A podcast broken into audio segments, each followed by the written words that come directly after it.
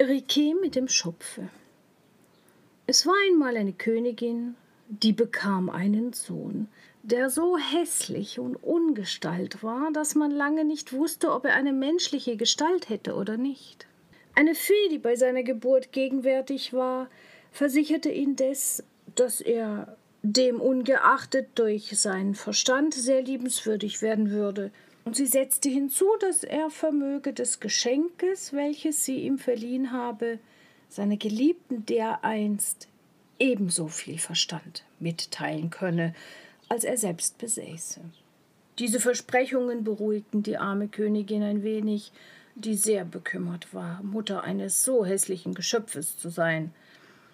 Nun ist es wahr, sobald der Knabe zu reden anfing, hatte er tausend allerliebste Einfälle, und es war etwas Geistreiches in allem, was er vornahm, so dass man ihn lieb haben musste.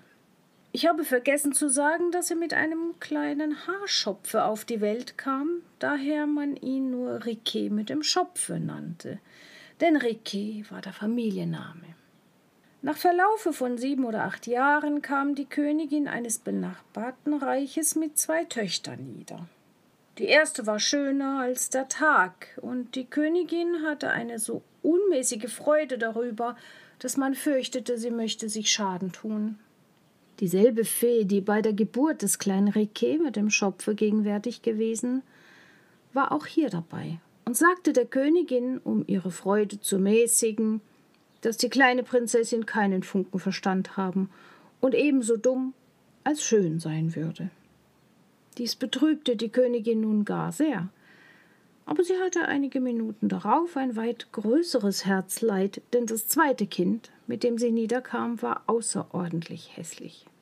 Lasst euch das nicht so gar sehr zu Herzen gehen, sagte die Fee zu ihr. Der Mangel der Schönheit wird eurer Tochter auf andere Art ersetzt werden. Sie wird so viel Verstand und Witz bekommen, dass man ihre Hässlichkeit kaum noch bemerken wird. Gott gebe das, versetzte die Königin, aber könnte man der Ältesten, die so schön ist, nicht auch zu etwas Verstand verhelfen? Von dieser Seite kann ich nichts für sie tun, erwiderte die Fee. Aber Schönheit kann ich ihr geben, so viel ich will. Und da ich gern alles tun möchte, was nur in meinen Kräften steht, euch gefällig zu sein, so will ich ihr die Gabe verleihen, dem Manne, der ihr Herz gewinnt, ihre Schönheit mitzuteilen. Die beiden Prinzessinnen wuchsen nun heran und ihre Talente wuchsen mit ihnen. Allenthalben sprach man von der Schönheit der Ältesten und dem Verstande der Jüngsten. Aber mit dem Alter vermehrten sich auch ihre Fehler. Die Jüngste wurde zusehends hässlicher und die Älteste von Tag zu Tag dümmer. Sie antwortete entweder gar nicht, wenn man sie fragte, oder sie sagte etwas Albernes. Sie war dabei so ungeschickt, dass sie nicht vier Tassen auf den Kaminsims setzen konnte ohne eine davon zu zerbrechen, und dass sie kein Glas Wasser trank, ohne die Hälfte davon über ihre Kleider zu schütten. So sehr man also immer der Schönheit eines jungen Frauenzimmers huldigte, so war dennoch die jüngste in allen Gesellschaften immer weit beliebter als die älteste. Zuerst näherte man sich gemeiniglich der ältesten und schönsten, um sie zu betrachten und zu bewundern. Bald aber schloss man sich an die an, welche den meisten Verstand hatte, um sich an ihrer tausend liebenswürdigen Einfällen zu ergötzen. Und so stand gewöhnlich in weniger als einer halben Stunde die Älteste allein, und alles hatte sich um die Jüngste versammelt. So dumm die Älteste war, so bemerkte sie dies doch und sie hätte ohne Bedauern gern alle ihre Schönheit darum gegeben, wenn sie nur die Hälfte von dem Verstande ihrer Schwester gehabt hätte. Die Königin, die sonst eine kluge Frau war, konnte sich zuweilen nicht enthalten, ihr ihre Dummheit vorzuwerfen. Und dies verursachte der armen Prinzessin jederzeit die heftigste Bekümmernis. Eines Tages ging sie in den Wald spazieren, um in der Einsamkeit ihr Unglück zu beweinen als sie einen kleinen, ungestalten, aber sehr prächtig gekleideten Mann auf sich zukommen sah. Es war der junge Prinz Riquet mit dem Schopfe. Er hatte sich in ihr Porträt verliebt, das man allenthalben finden konnte, und hatte das Königreich seines Vaters verlassen, um das Vergnügen zu haben, sie zu sehen und zu sprechen. Welche Freude, da er sie ganz allein antraf. Er näherte sich ihr mit aller ersinnlichen Ehrfurcht und Höflichkeit. Da er aber nach den ersten Komplimenten bemerkte, dass sie sehr niedergeschlagen war, sagte er zu ihr Ich begreife nicht, wie eine so schöne Person so niedergeschlagen sein kann, als ihr zu sein scheint. Ich kann mich zwar rühmen, eine große Zahl von schönen Damen gesehen zu haben, aber ich kann aufrichtig versichern, dass keine es wagen dürfte, sich mit eurer Schönheit zu messen. Ihr beliebt zu scherzen, antwortete die Prinzessin und schwieg still. Die Schönheit, fuhr Riquet fort, ist ein so großer Vorzug, dass man jeden anderen Mangel dabei übersehen kann. Und da ihr jene in einem so hohen Grade besitzt, so begreife ich nicht, was es in der Welt geben kann, das euch so sehr zu bekümmern imstande ist. Ach, antwortete die Prinzessin, ich wollte lieber so hässlich sein wie ihr und etwas mehr Verstand haben, als so schön und so dumm zu sein, wie ich jetzt bin. Man kann seinen Verstand nicht mehr zeigen, war die Antwort, als wenn man keinen zu haben glaubt, und es liegt in der Natur der Sache, dass je mehr Verstand man hat, man desto weniger glaubt, ihn zu besitzen. Ja, ich weiß das nicht, antwortete die Prinzessin. Aber ich weiß sehr wohl, dass ich sehr dumm bin, und dies Bewusstsein macht mir tödlichen Kummer. Wenn euer Kummer in weiter nichts besteht, sagte Riquet, so kann ich eurem Schmerz leicht ein Ende machen. Aha, und wie das? fiel die Prinzessin ein. Ja, ich habe das Talent, antwortete jener, der Person, welche ich am meisten liebe, so viel Verstand mitzuteilen, als ich will. Und da ihr diese Person seid, so hängt es bloß von euch ab, so viel Verstand zu bekommen, als ihr wollt, wenn ihr mir versprecht, mich zu heiraten. Ja, die Prinzessin wusste nicht, was sie antworten sollte. Ich sehe wohl, fuhr Riquet fort, dass es euch schwerfällt, in diesen Vorschlag einzuwilligen, und ich wundere mich nicht darüber. Aber ich gebe euch ein ganzes Jahr Bedenkzeit, um mit euch selbst zu Rate zu gehen. Die Prinzessin war so einfältig und hatte doch gleichwohl ein so großes Verlangen, klüger zu werden, dass sie sich einbildete, das Ende dieses Jahres würde niemals kommen. Sie nahm also den Vorschlag an, der ihr gemacht wurde, und kaum hatte sie dem Prinzen versprochen, dass sie ihm nach Ablauf eines Jahres an eben dem Tage ihre Hand geben wollte, als sie eine außerordentliche Veränderung in sich wahrnahm. Sie war ganz anders als vorher. Sie fühlte eine unglaubliche Leichtigkeit, alles zu sagen, was sie wollte, und alles, was sie sagte, war sinnreich, leicht und natürlich. In diesem Augenblick fing sie mit Riquet ein langes, galantes Gespräch an, wo sie mit solcher Fertigkeit plauderte, dass Riquet anfing zu fürchten, er möchte ihr mehr Verstand mitgeteilt haben, als er selbst behalten hätte.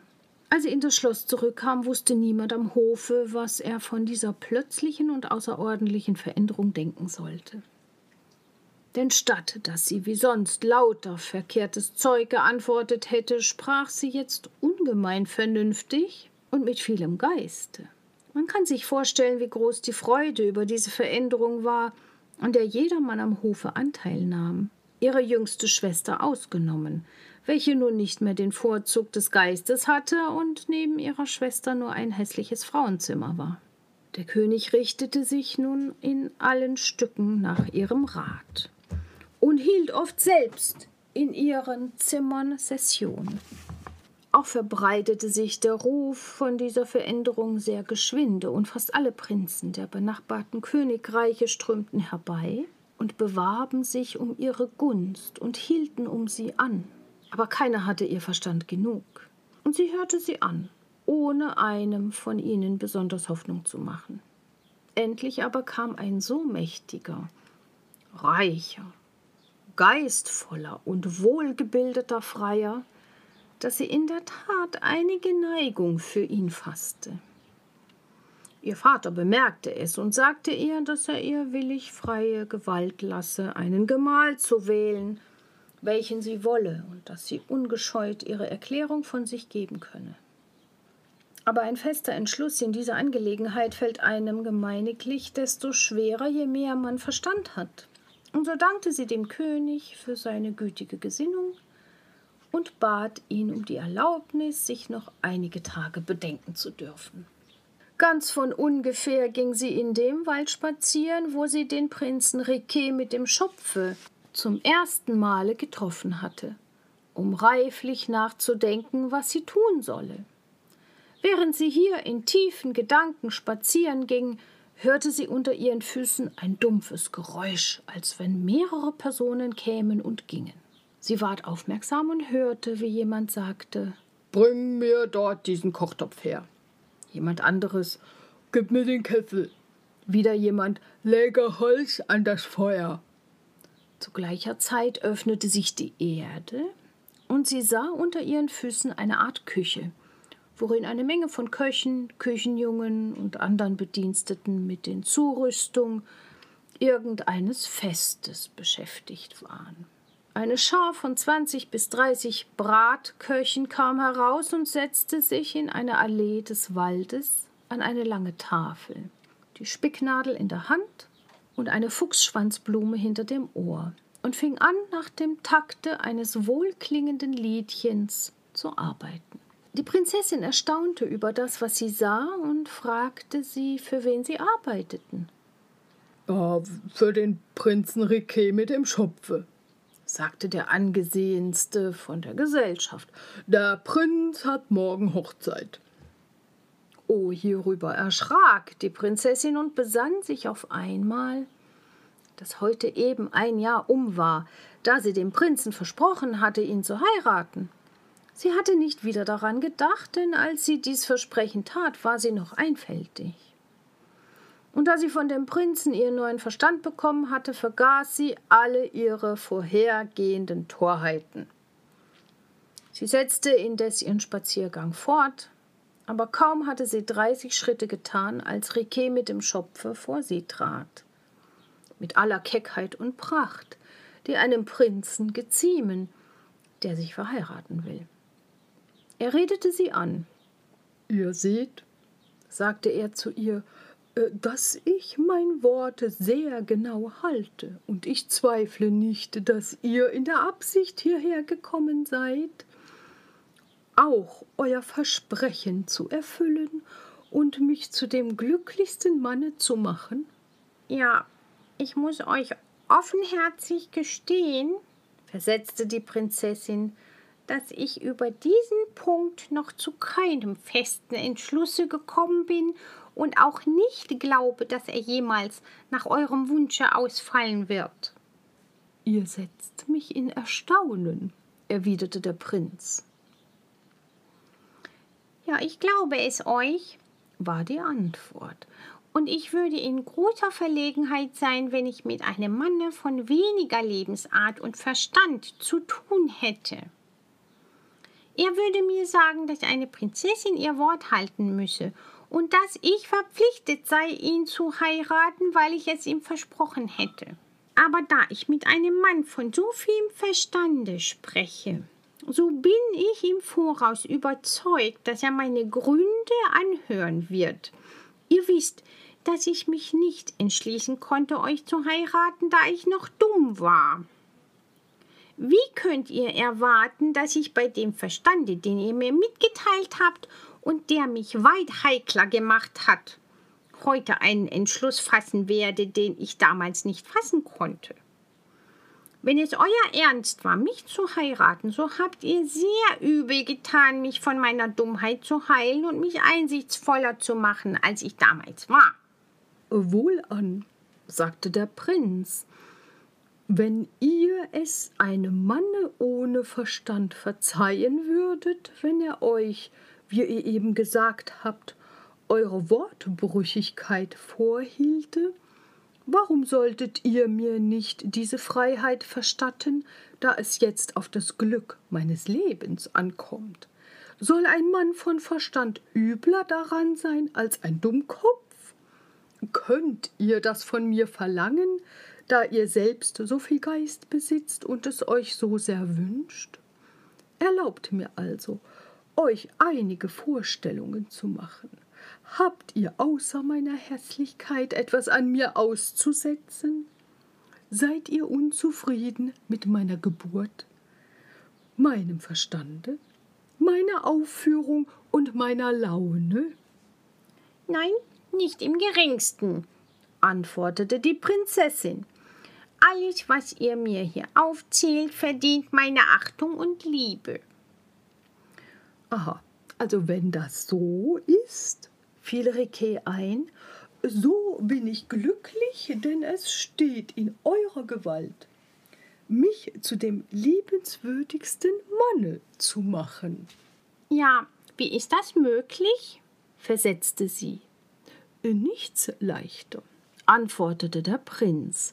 Wenn ihr mich nur genug liebt, um diese Verwandlung zu wünschen, denn ihr müsst wissen, dass dieselbe Fee, die mir am Tage meiner Geburt die Gabe verlieh, einer anderen Person, die mir gefallen würde, Verstand und Geist mitzuteilen, auch euch das Talent gegeben hat, eurerseits den Mann, welcher euch liebt und welchem ihr diese Gunst gestattet, schön zu machen.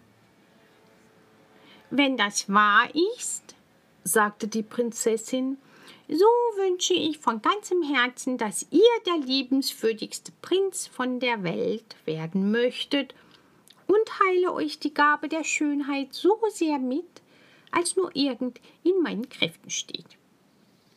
Kaum hatte die Prinzessin diese Worte ausgesprochen, als ihr Riquet mit dem Schopfe als der schönste, wohlgestaltetste und liebenswürdigste Mann erschien, den sie jemals gesehen hatte. Einige versichern, dass dies nicht so sehr die Wirkung des Feenzaubers war, sondern dass vielmehr die Liebe allein diese Verwandlung möglich machte. Sie behaupten, dass die Prinzessin über der Beharrlichkeit ihres Liebhabers, über seine Bescheidenheit und allen guten Eigenschaften seiner Seele und seines Geistes die Ungestaltheit seines Körpers und die Hässlichkeit seines Gesichtes nicht mehr sah. Sein Buckel kam ihr vor wie das Achselzucken eines Mannes von Welt. Und statt dass er sonst entsetzlich hinkte, so fand sie jetzt, dass er sich nur auf eine sehr liebenswürdige Art ein wenig nach der einen Seite neige. Auch seine schielenden Augen kamen ihr darum nur noch glänzender vor, und die kleine Unordnung, in die sie geraten waren, schien ihr ein Zeichen seiner heftigen Liebe zu sein und seine große rote Nase endlich bekam in ihren Augen etwas Martialisches und Heroisches. Dem sei nun wie ihm wolle, die Prinzessin versprach ihm ihre Hand auf der Stelle, wenn er die Einwilligung des Königs, ihres Vaters, erhalten könnte. Dieser kannte Riquet schon als einen Prinzen von großem Verstande, und da er nun noch erfuhr, dass seine Tochter so viele Achtung für ihn hegte, nahm er ihn mit dem größten Vergnügen zu einem Schwiegersohne an. Die Hochzeit war den ganzen Tag, so wie es Riquet vorgesehen und lange Zeit vorher angeordnet hatte. Moral Was man ersieht aus dieser Meer, ist nicht erlogen, sondern wahr. Das, was man liebt, ist nie der Schönheit bar und hat auch Geist. Was braucht es mehr? Andere Moral? Gab einem Wesen die Natur viel Wohlgestalt und Farben nur, die unerreichbar sind des Malers Kunst, ward doch noch nie ein Herz gerührt, allein verborgner Tugend Gunst, erst Amor zur Ergebung führt.